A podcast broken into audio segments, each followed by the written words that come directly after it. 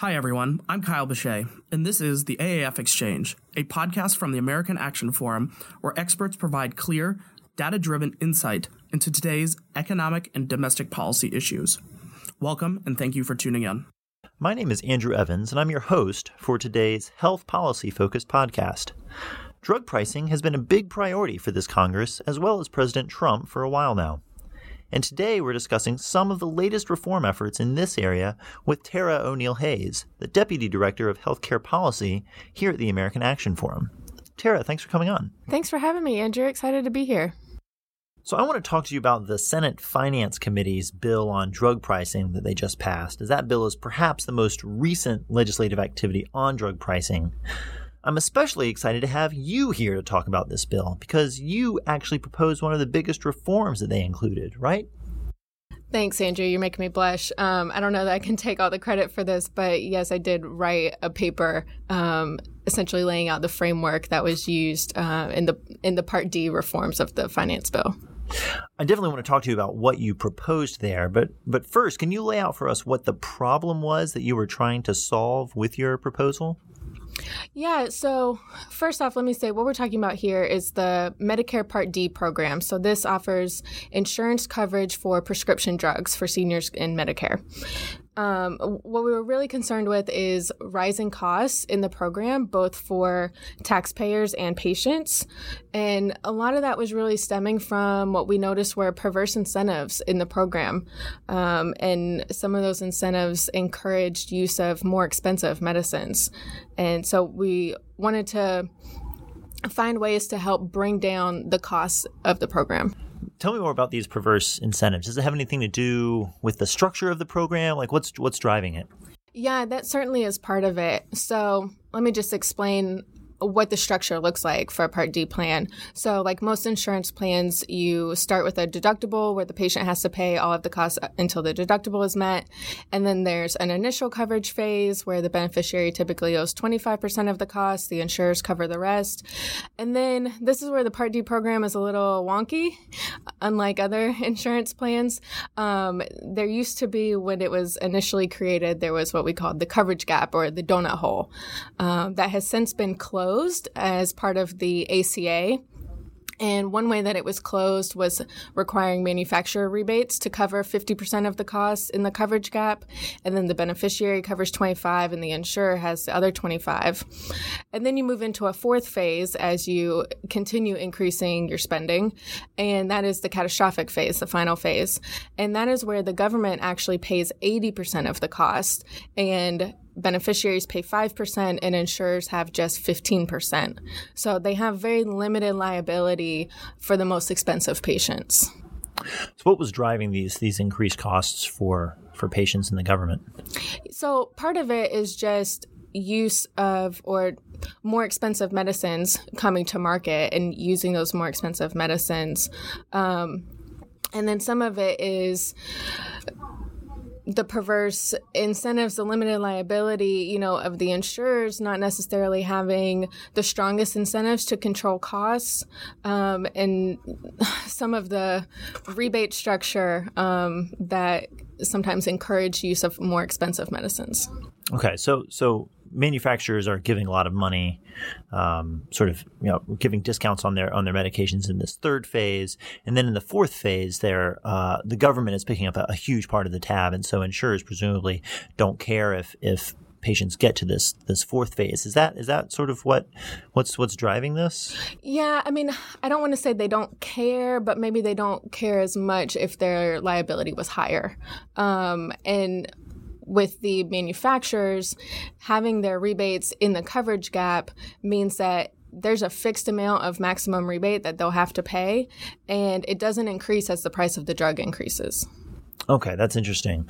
You know, honestly, as we're talking about this, I'm reminded of the fact that that Medicare Part D has been sort of hailed as this, you know, paragon of of policymaking um, excellence in a sense, in that it was. Um, uh, it came in under budget. It leveraged the market in interesting and, and, excellent ways. A lot of people said our boss here actually, I guess, scored it when he was director right. of the Congressional Budget Office, and he's a big fan of the program because it it so effectively um, brought private insurers into the Medicare program and used them to help drive uh, cost reductions.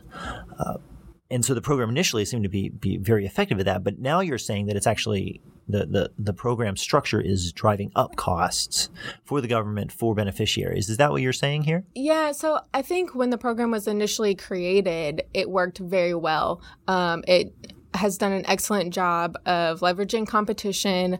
The average beneficiary, I believe, this year has a choice of 23 different Part D plans to choose from. So there really is a lot of competition and allows beneficiaries to choose the plan that is most appropriate for them. Um, I think where we've kind of hurt ourselves is by focusing so much on premiums. And this isn't just a problem in the Part D space. It's also, you know, what we talk about to measure the success of, you know, the individual market insurance plans in the ACA, right? Like there's always focus on premiums because that really is what is, I think, most pertinent to a buyer when they're, you know, shopping for their insurance plan. Because the premium is just the, the initial price that they have right. to pay. And it's the month. fixed price that you pay each month. And if you know you, you have to pay your premium in order to keep coverage, of course, you want it to be as low as possible. The downside or, you know, the flip side to that is the lower the premium cost, the higher the out of pocket cost is likely to be. I mean, you have a fixed amount of health insurance costs that have to be covered and they get covered by premiums and out of pocket expenses. And so the lower the premium, the higher the out of pocket cost. And so that's really what we're seeing here as, as we brag about how low the premiums are.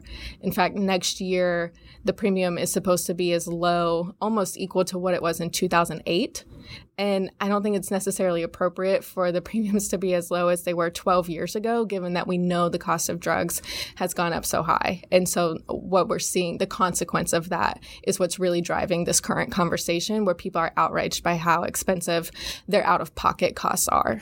Mm, no, that's interesting. So, the the these insurers, as we think about their incentives, they have every incentive to uh, to try to keep their their premiums down because that's what people are using to to judge what they're going to buy. So they'd push the cost of the plant everywhere else in the program, whether the, the catastrophic phase or to the out of pocket costs for beneficiaries, in order to keep premiums low. Mm-hmm. And then that's driving up costs for patients, that's driving up costs for the government. Right. And it's primarily hurting the patients with the highest expenses. So you really are getting into a situation where the sick are subsidizing the healthy. So by having the sick pay more in out of pocket costs and keeping premiums low, it allows everyone to benefit from the low premiums, but the healthy people aren't doing anything to help, you know, subsidize and balance the risk pool and help pay for the cost of the more expensive patients, which is really what an insurance plan is actually supposed to do. It's supposed to balance those costs and it's not right now. Right. Yeah, that's that's really helpful. Super. Thanks so much for explaining that. Did you identify this problem and then come up with a solution? No, so back in 2016, actually, MedPAC, which is a commission of advisors to Congress on Medicare payment policy, um, they had been tracking these trends for a while and realized this was an issue and put forward a proposal then to change the benefit structure. President Obama and Trump included that proposal in several of their budgets.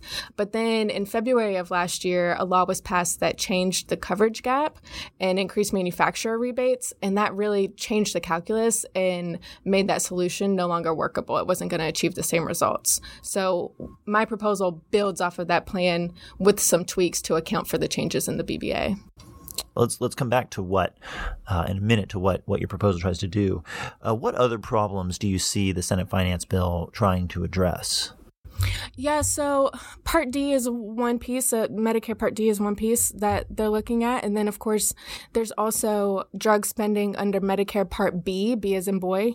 And that um, the drugs covered under that program are physician administered drugs. So, so is that like hospital inpatient?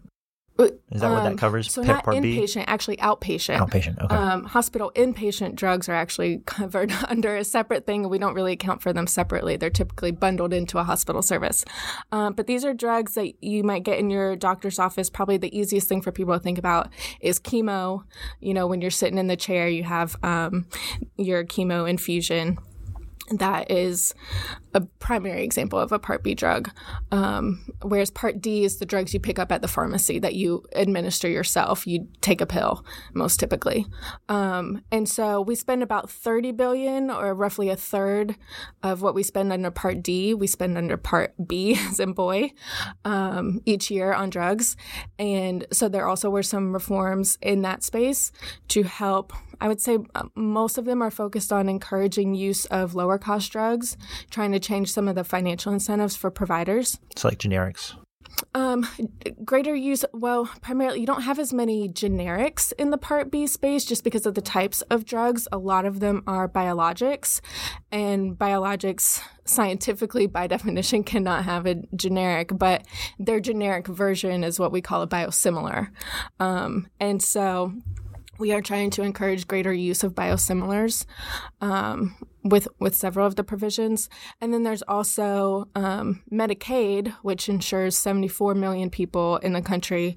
Of course, you know many of them have drug expenses as well, and so and we have different policies regarding Medicaid payment for for drugs, and so there's some changes in that area as well. Okay, so let's let's talk about your proposal for Medicare Part D. What does it do? How does it work? How walk us through that? Yeah, so I think the easiest way to think of it is three separate components. Um, so, first, and I think most importantly, as I said before, beneficiaries currently have unlimited spending. If you get to catastrophic, you're still paying 5% of the cost. The first component of this plan is to put a cap on beneficiary out of pocket costs. And so, once you hit that cap, you are done paying for the year. You don't have any more expenses.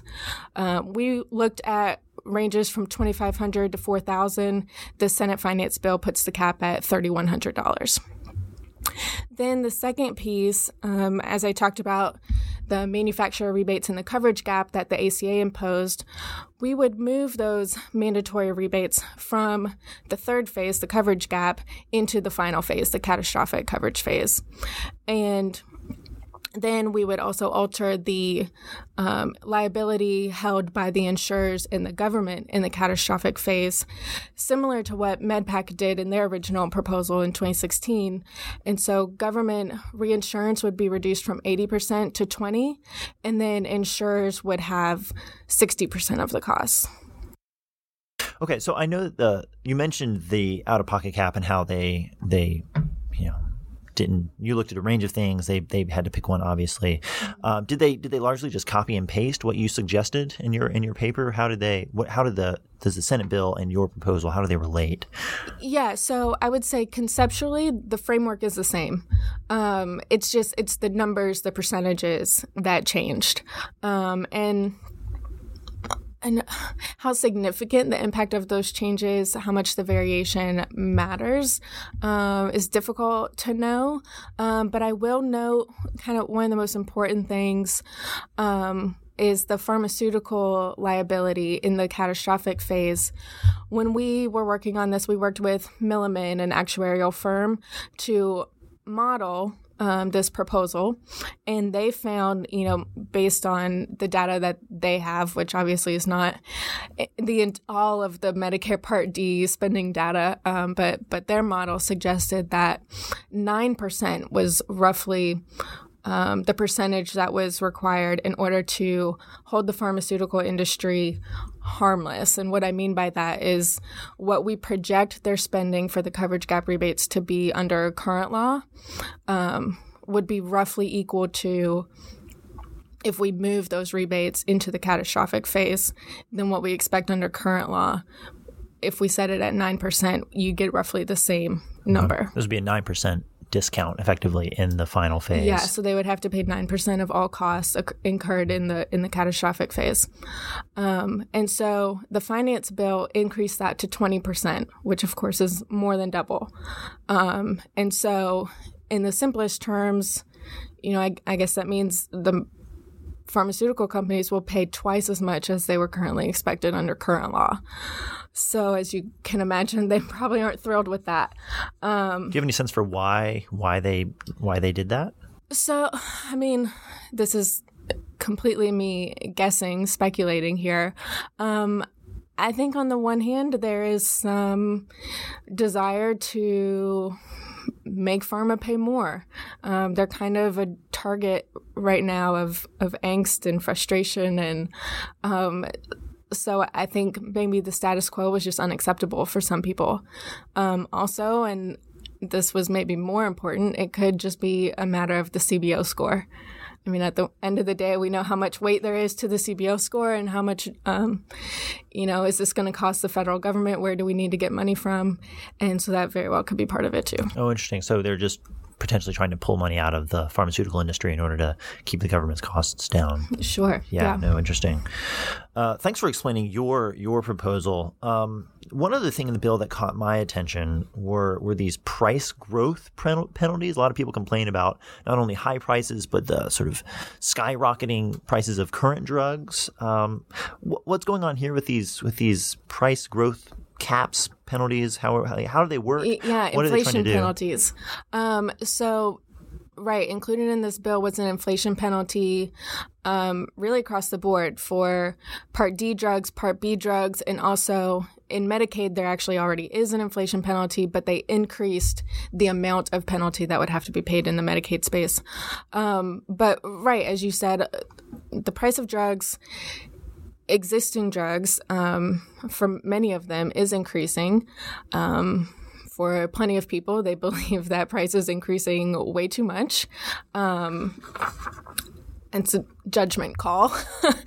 um, you know, subjective, what you think might be appropriate or not. But at the end of the day, I mean, healthcare is one of the few markets where the price of a product or a service increases over time. I mean, you think of like your iPhone. The price of an iPhone 6 does not increase over time, it decreases, right? A new model comes out, better product comes out, that price decreases. You pay more for new and better technology, less for existing and older technology. Um, so it is kind of a strange a strange phenomenon that we have happening in the healthcare market. Do you have any sense um, why why that is? Um, I wish I had a good answer. Um, sometimes, you know, it is that the company has done additional research after a drug has come to market and they find new uses for the drug. And so I think they fairly say, well, you know, it actually has more value than we believed before. It can be used for these other things. Um, I think it is fair to say that it, it has more value if you think we should be paying based on that value, then the response is to increase the price. Um, technically, they haven't necessarily done any more work. And course, so, right. you, you know, their costs haven't necessarily increased. So, from that angle, is it a, appropriate to increase the price. Again, this is, you know, it's it's subjective. There's not a right or wrong. Yeah, People course. are going to feel differently about that.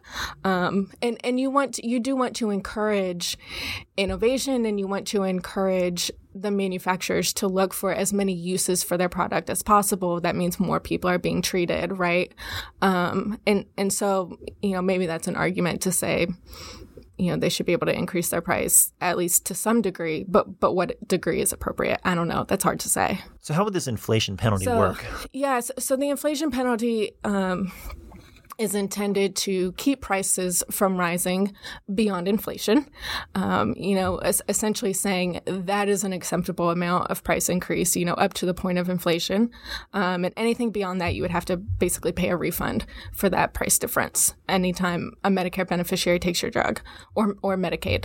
Um, and I think at first glance, that sounds like it makes sense. It sounds reasonable.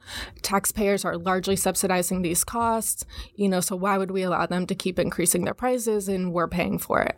Um, the nothing's ever really as simple as it seems, right? It's never that straightforward. So the flip side to this, the unintended consequence, is that what you're really doing, if you're penalizing a price increase, you're encouraging a higher beginning price or a higher launch price. And so that's the trade off. Maybe instead of setting the price of my drug initially at $100 and increasing it to say 150 over the next 10 years, I just go ahead and start at 150 and keep my price flat.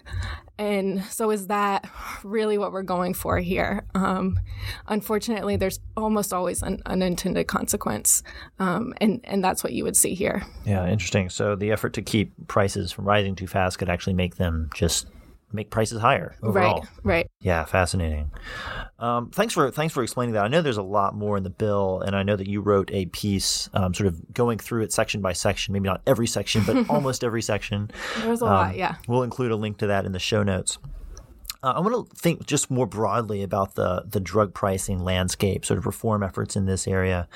Um, this bill, you know, isn't the only thing going on in Congress right now regarding drug pricing. I know, and, and just for our listeners, we talked with Christopher Holt, uh, the director of healthcare policy here at AAF, back in June about where the problems are with drug, drug pricing and what the various policy solutions or policy options are. So that's episode four, in case you want to listen to that conversation. Um, but Tara, beyond this bill from the Senate Finance Committee, what else do you see going on or has been going on regarding drug pricing? Yeah, so there's been a lot happening um, both in Congress and in the administration. Um, on the congressional side, we have also seen bills come out of the Senate Help Committee, um, several bills out of the Senate Judiciary Committee, um, and also legislation from the House Energy and Commerce Committees and Ways and Means. So, really, across the board, we've been seeing work here on a bicameral, bipartisan basis. Um, I really applaud the legislators for their work to make sure that everything getting done does have bipartisan support. Of course, that's why you end up with provisions in the bill that Republicans don't necessarily love. We are in a situation where you have to have Democratic support um, for these to actually become law, and so you know th- there's good and bad in there, um, but but they're working hard, um, and and there's a, a, lot been going on. So hopefully after this August recess, um, we'll we'll see some movement. The plan, supposedly at least in the Senate, is to combine the finance, help, and judiciary bills all into a single package and pass those. Um, the administration also has been doing some work. It's as far as things that have been done and ac- actually completed. That list is a little shorter. There's been a lot of proposals. There have been some things done and struck down by the courts. And so we haven't seen anything actually take effect yet that's having a substantial effect. Um, but, but there's a lot happening and there's still a lot of proposals on the table. Um, they just recently proposed um, or put out a plan to propose an importation plan. Um, to allow for the importation of drugs from from Canada and for manufacturers to import their drugs voluntarily as well from any other country. Um, how likely that is to work and be effective is um, I'm incredibly skeptical. I'll say that. Um, and then there also is looming out there the International Pricing Index, this proposal that would um, require Medicare Part B prices to be based on basically an average of what countries, other countries pay for those same drugs. Um, and supposedly, the latest I've heard is that that will be part of a plan that gets announced in September. Um, so we're kind of waiting to see on that. Interesting. What what of the administration's proposals have been enacted? So requiring drug prices to be listed in ads in a company's ad um, was finalized, but then that was struck down by a court. Um, there was a bill passed requiring or prohibiting the inclusion of gag clauses in insurance plans, which essentially prohibits a pharmacist from telling a patient that they could pay less for a drug um, if they don't use their insurance. Um, that was enacted and signed into law. The the White House, I know they announced recently that they are going to roll out some sort of Affordable Care Act replacement plan. I think I guess that's what the speculation is, or maybe there have been some reports about that. Roll out some sort of ACA replacement plan in September in case this law is in case the law is struck down by the courts. I know there's a, a case winding through right now. What kind of impact would a repeal of the Affordable Care Act have on drug prices, as you see it? Yeah, that's a good question. I think a lot of people don't realize that the Affordable Care Act is much more than just the insurance exchanges for the individual market. Also included in that bill, as I mentioned earlier, was um, the provisions to close the coverage gap in Medicare Part D and require these manufacturer rebates. Um, and then the ACA also included a pathway for biosimilars to be approved. And so without the ACA, we would have no biosimilars. And like I said, those are basically the generic versions of biologic medicines, which are some of the most expensive medicines on the market. So if you want cheaper alternatives to those, you'd have to pass a new law basically allowing for, for biosimilars to be approved. Fascinating. Thanks for that. So just here at the end, we have a section where we probably one of one of our favorite sections of the podcast, where we talk about something personal to try to get to know you a little bit. I understand that you were a gymnast at one point. What's what's the story there? How'd you get into that? yes, um, I started when I was like three and did it for about ten years. Um, I fell in love with it. I, I competed for probably seven years or so. Um, and then after too many injuries, I eventually quit and became a competitive cheerleader, uh, which was a lot of fun as well. But did you have a favorite event? Ooh, um, the uneven bars. Yeah, yeah, that was fun. Could you launch yourself in the air and do flips like we see in the Olympics? not on that level by any means, but um, a little bit, yeah. that's that's so neat. So do you do you do you still do you still do anything? So every year on my birthday, I make sure that I can still do a back handspring. So just did that. Monday was my birthday and still got it. Very good. Well done. That's Tara O'Neill Hayes. Thank you so much for coming in, Tara, to, to talk to us through, about these issues. Yeah, thanks so much for having me. We hope you enjoyed this conversation. Tune back in for our next episode where our experts will provide clear, data driven insights into today's economic and domestic policy issues. I'd also like to encourage you to check out any of the links in our show notes um, from this episode and also follow us on social media to hear more about AAF.